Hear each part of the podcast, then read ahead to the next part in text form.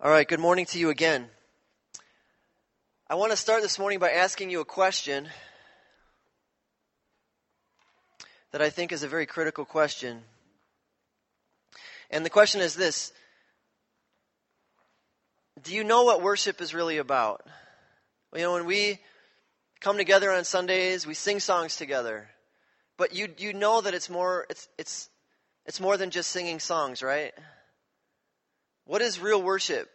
What does it mean? Real worship, true worship, is about us being in God's presence and simply enjoying Him. I think that's what it's truly about. Us enjoying the presence of God, being in God's presence. Do you long for God's presence? Did you know that you were created to be in God's presence? That's what you and I were created for. To be in God's presence happy, full, praising Him with our whole being, working in His strength, laughing and sharing in His joy, being overwhelmed with affection for Him. That's what worship is. We were made to be with God, in other words. We were made to be with Him. There's this great verse in the Psalms written by David. Psalm 27, verse 4, he says, One thing I ask of the Lord, one thing. This is what I seek that I may dwell in the house of the Lord all the days of my life, to gaze upon his beauty and to seek him in his temple. That's the one thing David wanted more than anything else. I mean, if I were to ask you today, what if you could ask God one for one thing, just one thing, what would it be? Is that what you would ask for? Is that what I would ask for? You see, all of our problems and all of our sorrows and all of our confusion would completely melt away in the presence of God's glory. We would see clearly. We would know Him as He truly is. But ever since sin entered our world, getting into God's presence has been a bit of a problem. In the beginning, God created the universe and everything was good. Nothing was wrong. God and people enjoyed a healthy, unbroken relationship, a kind of pure intimacy. In fact, the narrator of Genesis pictures this as Adam and Eve being in God's presence, completely naked and unashamed. Imagine that for a minute. What it would be like to live your life in the presence of God with no guilt, no shame, no fear of any kind. That is how we were made to live. That is what paradise is. But of course, Eve and all of us decided that they didn't need God to be happy. They believed a lie from the devil, and we've believed the same thing. And they rebelled against God, and God's response was to banish them from the Garden of Eden, to wander the land east of Eden which was a land of, of hard ground, a land of thorns, a land of pain and difficulty and conflict, a land of disappointment. East of Eden is where we live now. we live there. In this world, everyone loses everyone they love. You can't hang on to what is good. It all gets taken away from you. All of life ends in death. That's the real world. That's where we live. This world is cursed. And between God and people was placed a flaming sword. So that if Adam and Eve ever decided to return to Eden, there would be no way for them to get back in. There's an artist's depiction of the sword guarding the way back to God's presence. And what we see here is east of Eden. If they wanted to try to get back into God's presence, they could, but they would have to face justice. The sword turned every direction at once, there was no way around it. Their sin created an impenetrable barrier between them and God. Even though there was a time where they could walk with God in the garden, enjoy His presence, speak with Him freely, because of their sin, God became unviewable and unapproachable and untouchable. So the relationship was completely broken. But God, in His love and mercy and grace, created a way for him to be with us. So he chose a prophet. We talked about prophets last week. He chose a prophet, Moses, to construct a tent, which was called the tabernacle. And the tabernacle was where the presence of God would come down. And the presence of God would come down into the tabernacle. But not just anyone could approach the tabernacle. God chose and set apart a group of people who would be his priests. Okay? And uh, I wanted to point out a couple things. By the way, if, if you need a laser pointer at 9 a.m. in the morning, you can find one at Walmart. In the pet section, doubles as a cat toy. Sorry, this is all I could find. Or you can use it for your sermon on Christ our prophet. So here's the tabernacle, and there is a barrier all the way around the tabernacle.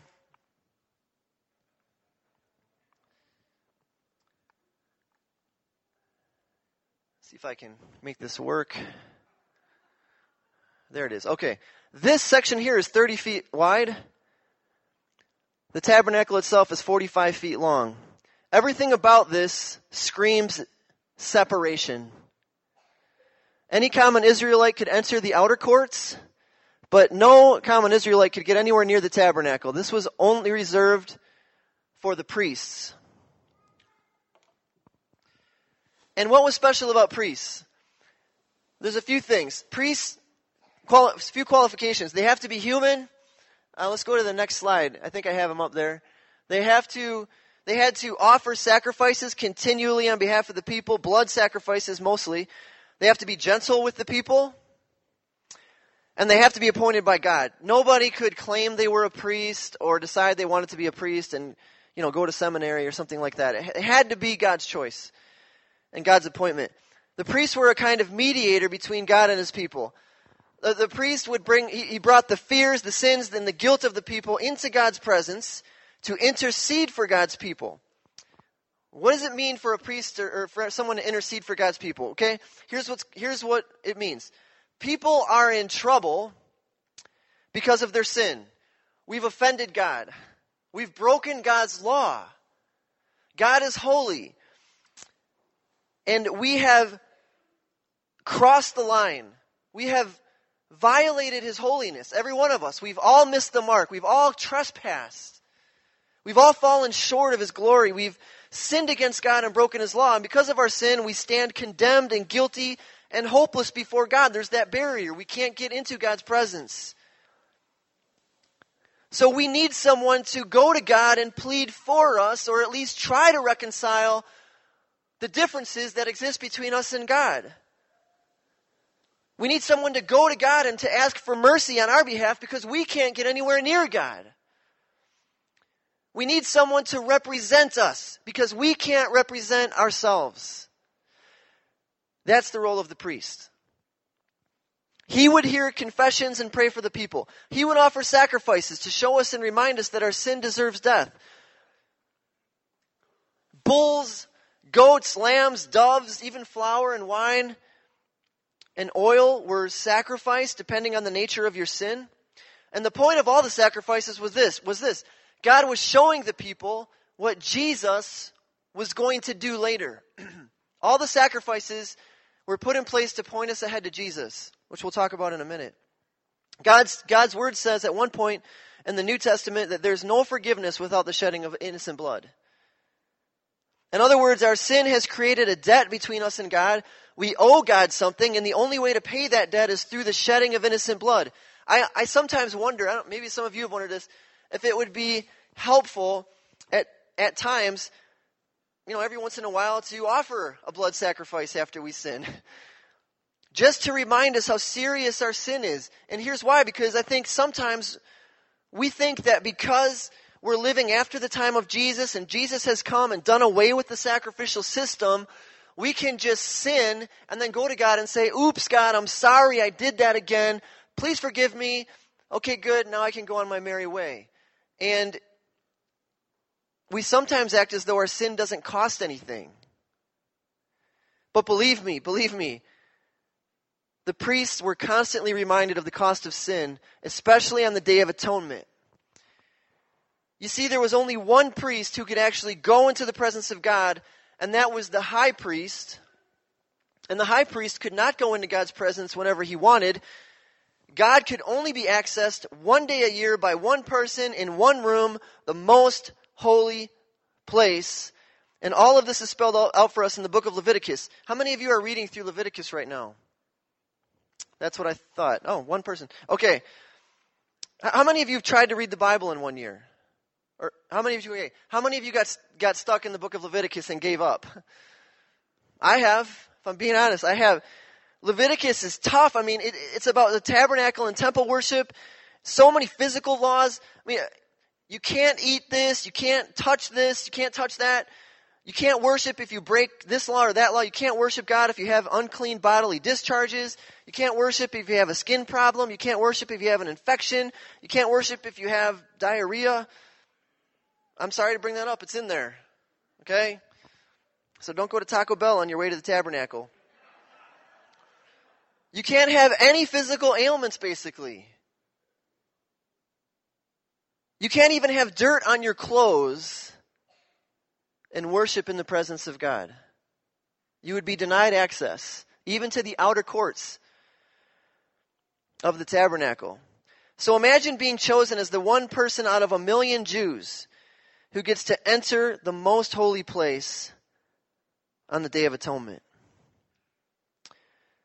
One week prior to the Day of Atonement, the priest would go into seclusion, fasting and praying, staying up all night the night before, Imagine the stress and anxiety he was under, knowing that the next day he would be entering the most holy place where the presence of God was.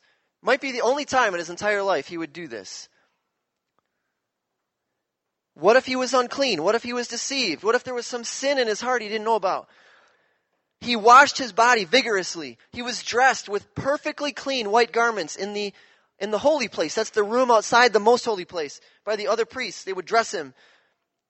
His clothes were sacred, even though great care was taken to ensure that the high priest was clean and ready to enter God's presence. A rope was usually tied around his ankle before he entered, just in case he was struck down dead in the presence of God. Do we have a, can we go to the next slide?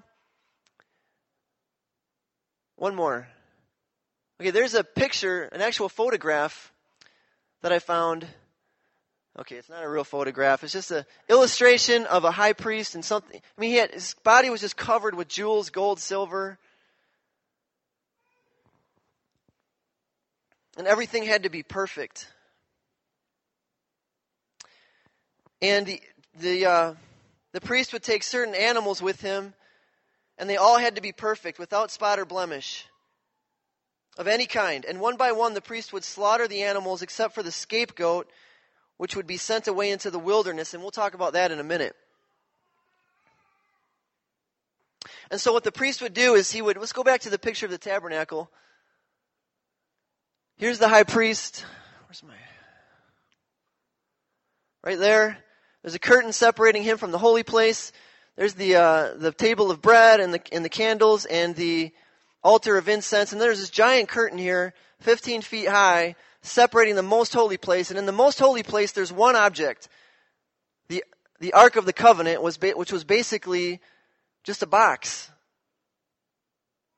Just covered with gold. And on the base here is called the mercy seat. And the high priest would go into the most holy place and he would, with blood, with the blood of the, of the uh, bull, and sprinkle it all over, and this is after he'd already sprinkled blood in all kinds of other places. His hands were all full of blood. And he would sprinkle blood on the on the um, the Ark of the Covenant on the mercy seat to atone for the sins of himself and the people.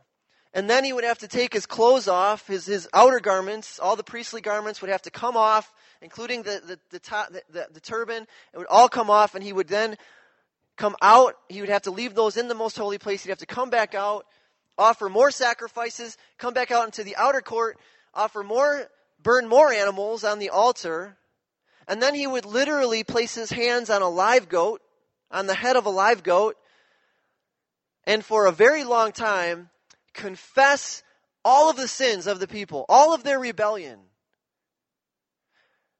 And he would he's transferring, what's going on there is he's transferring the sins of the people, including his own sin, onto this goat, which was the scapegoat.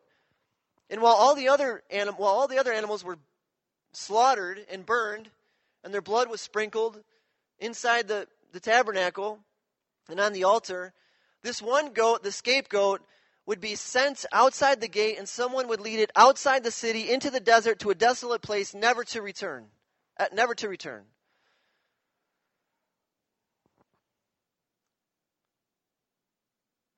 And the point of all that is to remind the people year after year that every single sin is an offense to God. Every single sin, no matter how small, carries with it a price. Every sin is costly. And the biggest cost is this banishment from the presence of God. Banishment from God's presence forever. And this practice went on for hundreds and hundreds of years. And then in about 520 BC, the prophet Zechariah had a vision. He has a vision about a priest, a high priest, and it's very disturbing. And I want to describe it for you. In Zechariah chapter 3, he has this vision of Joshua the high priest standing before the angel of the Lord, which is Jesus, really, standing in the presence of God. And Satan is standing next to him, accusing him. And Joshua has a problem. And his problem isn't that Satan's accusing him. He's standing in the presence of God with filthy garments. He's in the most holy place, and his garments are filthy, full of excrement. He's covered in it. He's, he smells repulsive. Zechariah is shocked. How could this happen? How could the high priest even get into the presence of God looking like this? What does this vision mean? And here's what it means the high priest chosen by God, who, who's the most, he's supposed to, this is supposed to be the most serious and careful person in the assembly and the whole nation of Israel. He's utterly filthy in God's eyes. He's chosen by God to represent the people, and he's filthy. No matter how many times he washes and bathes, no matter how hard he scrubs, no matter how many jewels adorn his sacred garments, his guilty stain is never coming off. God sees it all. He sees through it all. He sees through our rituals. He sees through our performance. He sees through our mask. He sees through our facade. And we are covered, all of us, in filth guilt and shame. Think about this. There, there's some sins that leave us exposed. You think about, I think about someone who's totally drunk. Someone who, you, I mean, if someone's just drunk off their rocker, it's pretty hard to hide that. You're going to see it, aren't you? You're going to see it or hear it in the way they talk, see it in the way they walk. You're going to smell the liquor on them. It's difficult to hide drunkenness from others. But someone who's committing adultery, whether it's online or with an actual person, they don't look or smell any different, do they? They can do things to hide that and cover that up, but not in God's presence. And God is showing Zechariah and He's showing us that no matter how hard we try to cover our sin up and cover our guilt, we all look like Joshua did in the presence of God filthy. The prophet Isaiah in Isaiah 64 6 says this All of us have become like one who is unclean, and all of our righteous acts like filthy rags. We all shrivel up like a leaf, and like the wind, our sins sweep us away. Away from what? Away from God's presence. And so, what happened next in the vision? What happened? Did God destroy Joshua? He's filthy. He broke the law. But listen to what God said in verse 4 of Zechariah chapter 3 Take off his filthy clothes. See, I have taken away your sin, and I will put rich garments on you.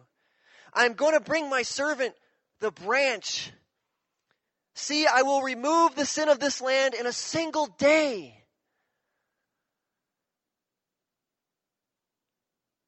When did that happen? What day is God talking about? When, I mean, what an amazing promise. Listen, centuries later, centuries later, about 500 years later, actually, there was another Joshua. His name was Yeshua in Hebrew. We call him Jesus. Standing before the high priest the night before he died. And Jesus prayed to God the night he was betrayed. I mean, we, we talked about the anxiety the high priest would feel the night before the Day of Atonement. But think about Jesus. Jesus was under so much stress and agony in his spirit the night before his service as our high priest, not because he was going to go into God's presence, but because he knew the next day he would be banished from God's presence. Nobody cleaned him. Nobody washed him. Nobody stood up for him or advocated for him. Nobody gave him royal or, or priestly garments or clothes to wear. Instead, they mocked him. They stripped out, they stripped his clothing. They beat him. They scourged him until his flesh was torn to shreds. He was full of spit and blood. Jesus was.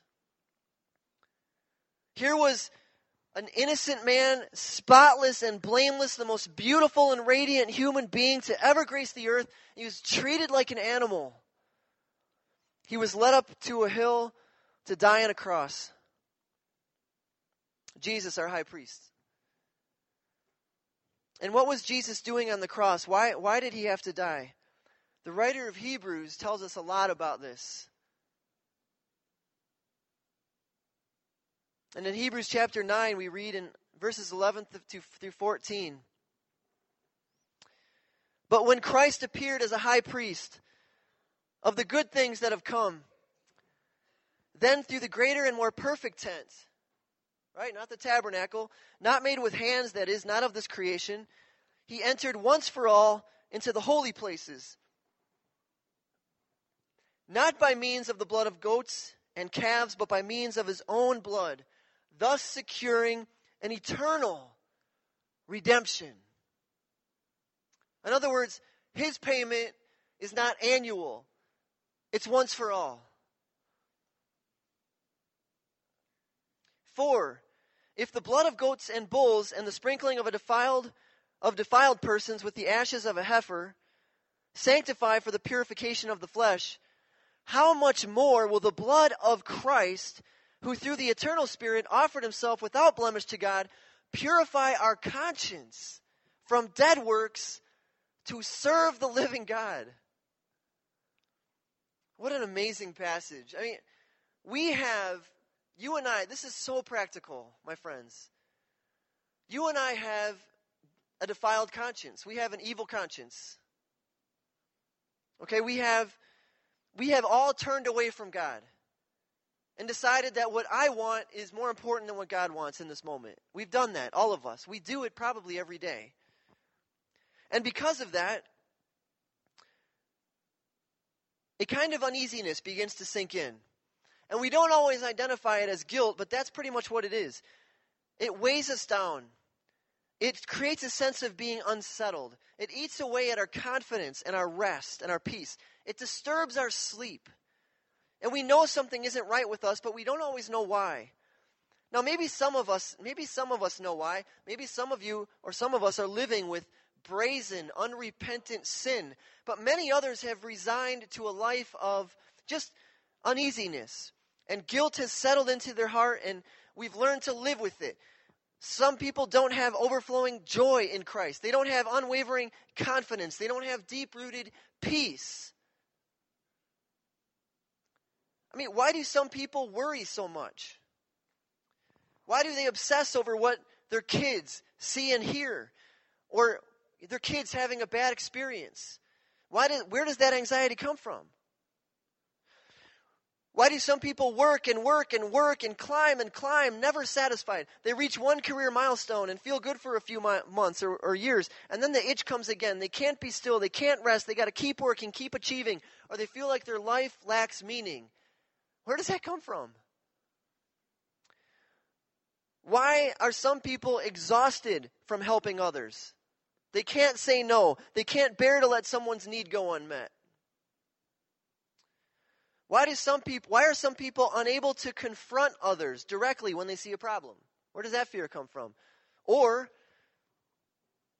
why are some people always confronting others, even when, whenever they see a problem, even when they shouldn't? Why do some people hide themselves from others? Why are they so guarded? Why do they wear a mask wherever they go? Why are they afraid to admit who they really are? Why do some people seem to be always on edge and just angry all the time? Where does that come from? Why are some people obsessed with their appearance, afraid of putting on any weight, or afraid of aging? You know what the answer is to all those questions? A dirty conscience. It all comes from that. It all comes from a lack of rest in God's presence.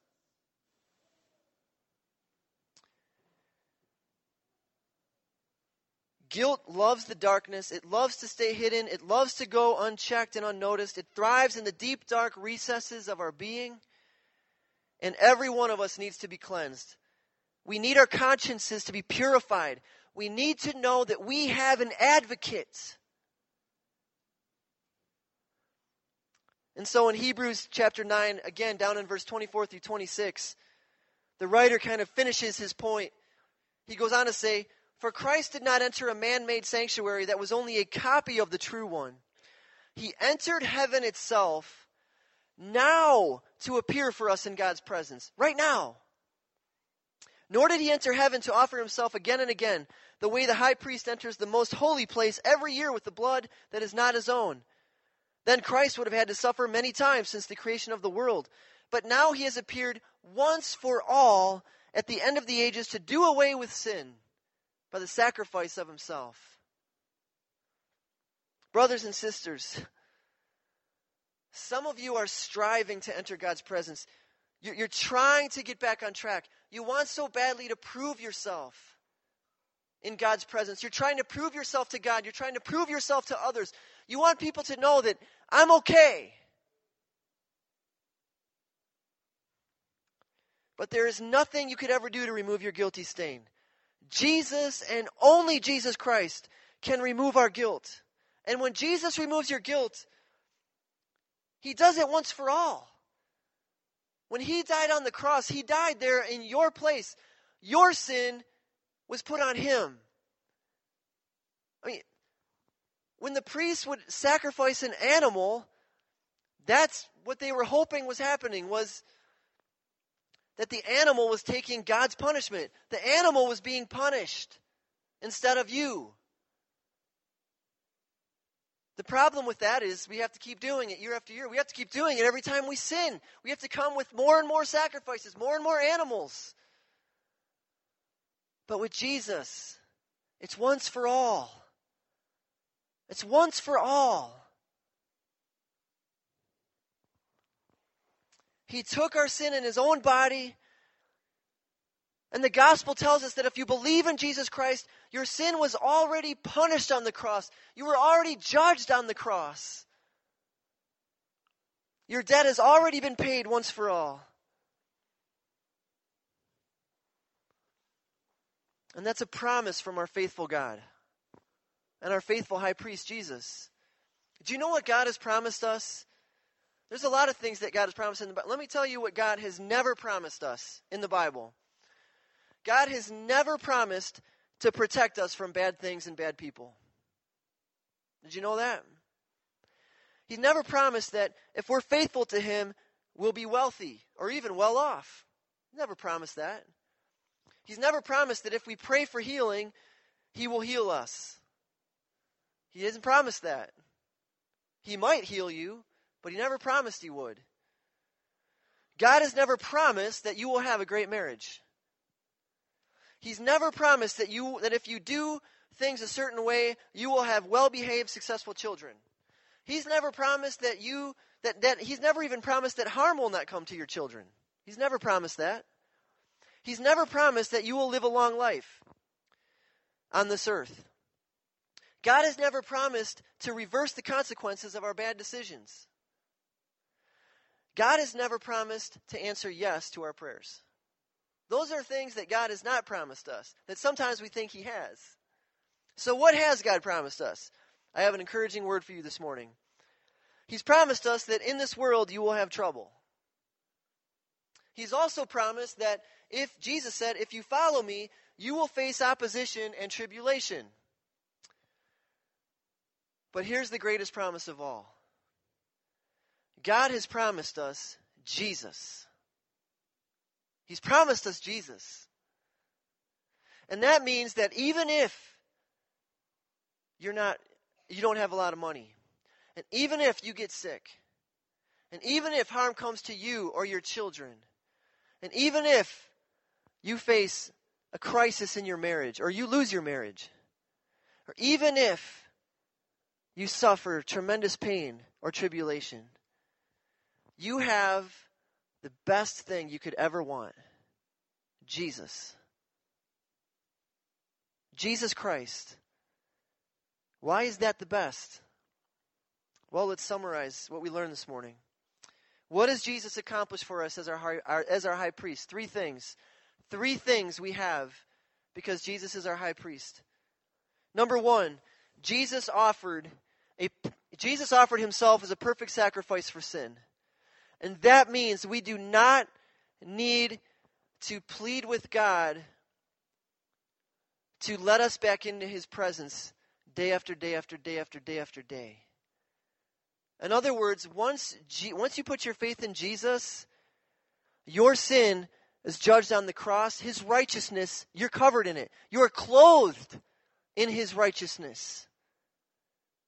God sees you and treats you as his beloved child. He's not going to disown you because you have a bad day. He's not going to banish you from his presence ever. He will never leave us or forsake us. He's promised that. On your worst day, you have access to your Heavenly Father. On your worst day, He will not hide Himself from you ever again. That's number one. Number two, Jesus continually brings us into God's presence. Continually, over and over and over again. In Hebrews chapter 10, it says, Let us now draw near to God. Let us go into his presence with confidence, with a clear conscience, knowing that the blood of Jesus has taken care of all of our debt and all of our sin. And lastly, we're told that Jesus continually intercedes for us in God's presence. Jesus is our great advocate. He's our great advocate. He is at the Father's right hand, continually interceding for us, continually praying for us. There's nothing more practical to help you handle the difficulties of life than understanding the work of Christ and specifically that Jesus is our great advocate, He's our high priest. He's brought us back into the presence of God. Let me put it to you this way we don't have functioning priests anymore like ancient Israel did. We don't. We don't do that. Do you know why? Because according to the Apostle Peter, we're all priests. We're a royal priesthood. And do you know what that means? The high priest, he was covered in jewels. I mean, if you would hold a candle up to the high priest in a dark room, it would just, he just sparkle. There were jewels everywhere, gold and silver and all of that. Was a beautiful sight. It was all very elaborate. It all had significance and meaning. But the point is that when God looks at us, he sees radiance, he sees beauty. Through faith in Jesus, he looks at you, and you might feel filthy one day, but when God sees you, he sees absolute beauty. Doesn't that just blow your mind? It just blows my mind. That even though I am Sometimes I feel covered in, in filth. Because of the blood of Jesus, he sees me as his beautiful child. We are precious to him, we are stunning to him. But we've been clothed in the righteousness and radiance of Christ. And so we have confidence to draw near to God today. And you and I, as brothers and sisters in God's family, you know what we're supposed to do because of all this? We're supposed to encourage each other. When you see me sinning, when I see you sinning, if you see me throwing a temper tantrum or lashing out in anger, or if I see you hiding something or or you know being two faced or talking about someone behind their back, whenever we see each other, you know, falling short or missing the mark, we're not even supposed to hide from each other to begin with. But when we see it, we're supposed to encourage each other. I say, hey, what, what's going on? We're brothers. We don't have to do this. We're forgiven. We're covered in the righteousness of Jesus. If you're discouraged and you feel like, does God, could God even love me anymore? I've sinned so many times. I've failed so many times. I keep going to God with the same prayer over and over. How could God keep taking me back? We're supposed to encourage each other. Listen, God loves you. You are my brother. He will never disown you. He'll never leave you or forsake you. He's faithful to his promises. We're supposed to encourage each other. You know why? Because Jesus, our high priest, is going to return. And when he does, we'll be changed We'll be changed forever. And that's our hope today. That's our hope every day. Let's close in prayer. Our Heavenly Father, we thank you for your faithfulness and your goodness. We thank you, God, for your many and great promises that we stand on. And we thank you especially for Jesus Christ, who you sent to be our faithful high priest and our substitute.